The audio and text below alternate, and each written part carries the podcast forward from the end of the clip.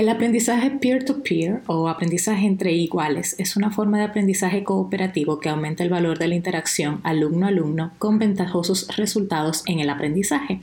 El concepto de educación entre pares o iguales, como a menudo es referido, aboga por un intercambio de actitudes, comportamiento y fines compartidos entre personas en situación de igualdad con una tendencia a homogeneizar el poder de la relación, proporcionando oportunidades singulares para abordar conflictos o dificultades personales.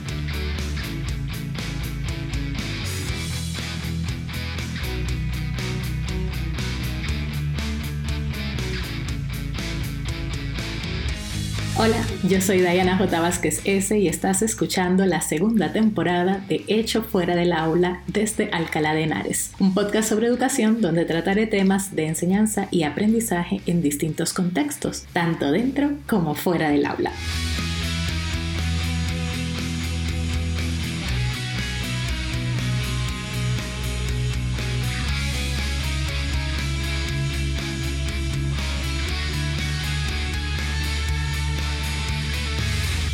Bienvenidos a todos a la versión live de hecho fuera del aula. En lo que terminan de conectarse y llegan algunas personas, iré avanzando sobre qué es el aprendizaje entre iguales o aprendizaje peer-to-peer. que seguramente muchas personas habrán escuchado acerca de este término, sobre todo aquellos que trabajan en el mundo de la tecnología. Este método lo empezó a desarrollar en 1990 el profesor Eric Masur, decano del área de física aplicada de la Universidad de Harvard, científico e investigador reconocido internacionalmente. El profesor identificó que uno de los problemas de la enseñanza tradicional es que las clases se convierten en un monólogo, más o menos como lo que está pasando con este live ahora mismo, donde el docente es el protagonista y el estudiante es totalmente pasivo, generando un total desinterés y desagrado por los temas Así los alumnos tienden solo a memorizar los conceptos sin tener una comprensión efectiva de ellos, lo cual es un problema, ¿verdad? El aprendizaje peer-to-peer o aprendizaje entre iguales o entre pares es una forma de aprendizaje cooperativo que aumenta el valor de la interacción alumno-alumno con ventajosos resultados en el aprendizaje. Gracias a este método de enseñanza, los estudiantes se involucran con su propio aprendizaje, centrando su atención en los conceptos subyacentes. Durante la clase se hacen pruebas conceptuales llamadas concept tests, diseñadas para exponer dificultades comunes en la comprensión del material de la clase. Y ya estoy aquí hablando mucha teoría, ¿verdad? Pero no se preocupen que poco a poco voy a estar detallando un poquito más y explicándolo con ejemplos específicos, ¿ok?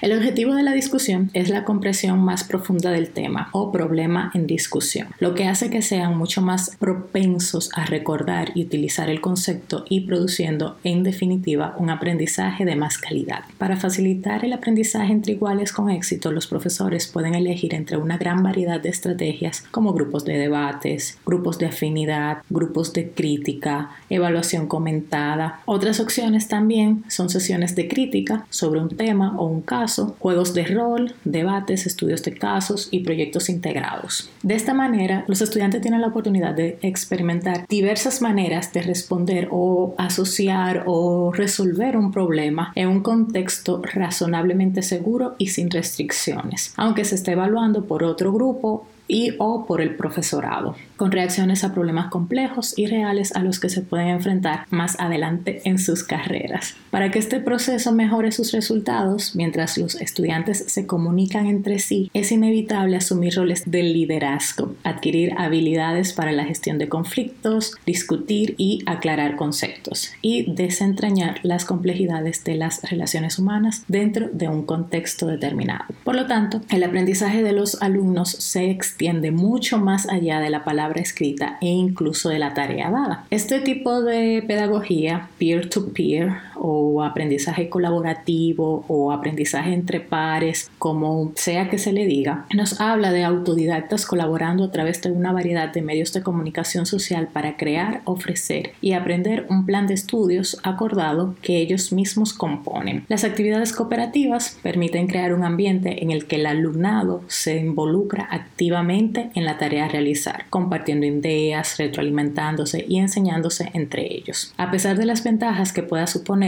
no existen evidencias claras que permitan afirmar que mejoran el rendimiento académico, pero sobre todo no está claro en qué condiciones particulares esta modalidad muestra una efectividad óptima. Es decir, todavía no hay un estudio que diga que, bueno, si aplicas el aprendizaje peer-to-peer, los estudiantes van a ser totalmente exitosos en tu materia, van a entender perfectamente lo que quieres explicarles, etc. Pero definitivamente es una modalidad donde al involucrar al estudiante, es decir, al involucrar al alumno y que uno con otro sean los que expliquen los conceptos, discutan los conceptos, pues va a ser mucho más fácil para ellos poder entender de qué se trata X término, X concepto, etc. Por otra parte, parece ser que el trabajo cooperativo muestra mejores resultados con problemas simbólicos que con aquellos de tipo lingüístico, así como con tareas que impliquen un aprendizaje más conceptual, problemas, proyectos, etc. Y menos rutinario, que pasan por un mayor flujo de intercambio de opiniones y elaboración de las respuestas. Si se fijan, en episodios anteriores hemos estado hablando acerca de aprendizaje basado en problemas, ahora estamos hablando en aprendizaje peer-to-peer y hemos hablado como de distintos aprendizajes o distintas metodologías y técnicas que involucran al estudiante y lo convierten en el centro de atención del proceso enseñanza-aprendizaje, ¿verdad? Entonces, con esta técnica lo que se busca es crear una discusión que el estudiante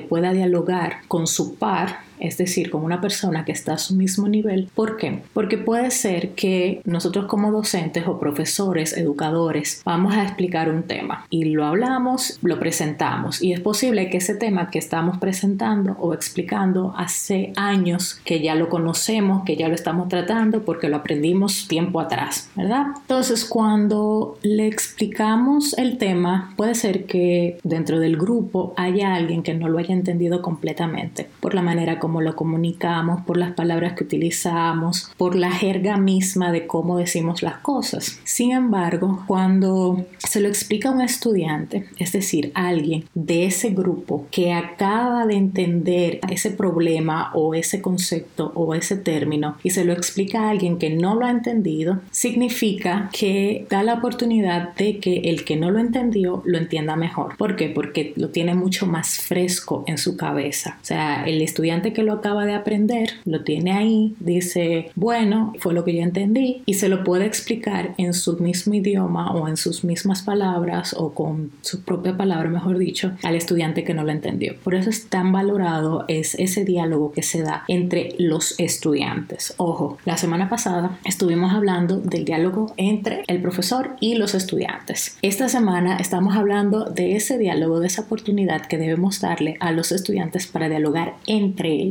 sobre los temas de la clase. Como ya yo mencioné, existen diferentes técnicas y diferentes herramientas que podemos utilizar para que los estudiantes trabajen, que puede ser por un estudio de caso, puede ser a través de un debate, puede ser colocándoles un problema y que ellos lo resuelvan. En mis clases particulares, como estamos utilizando aula invertida, ellos tienen aproximadamente 45 minutos donde nos dividimos en grupos y según lo que yo les diga, mira, esta es la pregunta, así es como lo tienes que resolver, resuélvelo. Ellos tienen la oportunidad de socializar y de hablar entre ellos y decir, mira, a mí me parece esto. Es casi como cuando estás trabajando en grupo para una empresa, en un trabajo o, en tu vida cotidiana, ¿verdad? Al final necesitamos del apoyo de, de otro ser vivo. Somos seres sociales. Entonces, de eso es que se trata el peer-to-peer, -peer, es decir, el aprendizaje entre pares. Tenemos un concepto, tenemos una situación y lo vamos a dialogar con nuestro compañero, que puede ser que nuestro compañero sepa más o sepa menos que nosotros, pero juntos vamos a encontrar las respuestas a las preguntas que nos dan el docente. Que al final, en este caso, el docente no es más que una guía que te dice, mira, este es el problema o esta es la situación y tú lo resuelves por tu cuenta, con la ayuda de tu compañero.